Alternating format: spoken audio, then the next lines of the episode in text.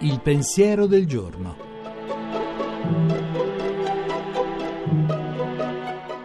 In studio Giuseppe Savagnone, editorialista e pubblicista.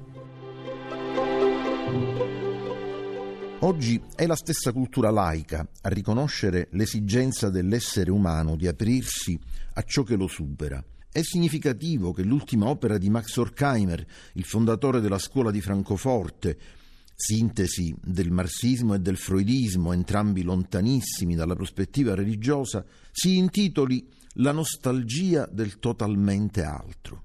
Sembrano molto lontani i tempi in cui un noto antropologo scriveva con assoluta sicurezza che il futuro evolutivo della religione è l'estinzione, il processo è inevitabile. Eppure, fino a pochi decenni fa dominava ancora incontrastata la convinzione che il senso del sacro fosse destinato a tramontare col progresso della conoscenza scientifica. I fatti hanno smentito questa previsione.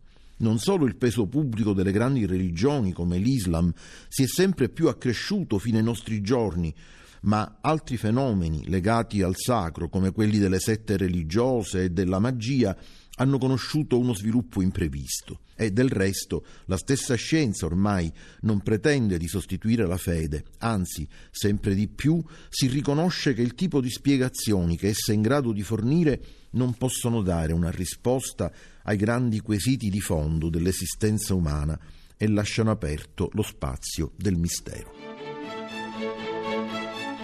La trasmissione si può riascoltare e scaricare in podcast dal sito pensierodelgiorno.rai.it.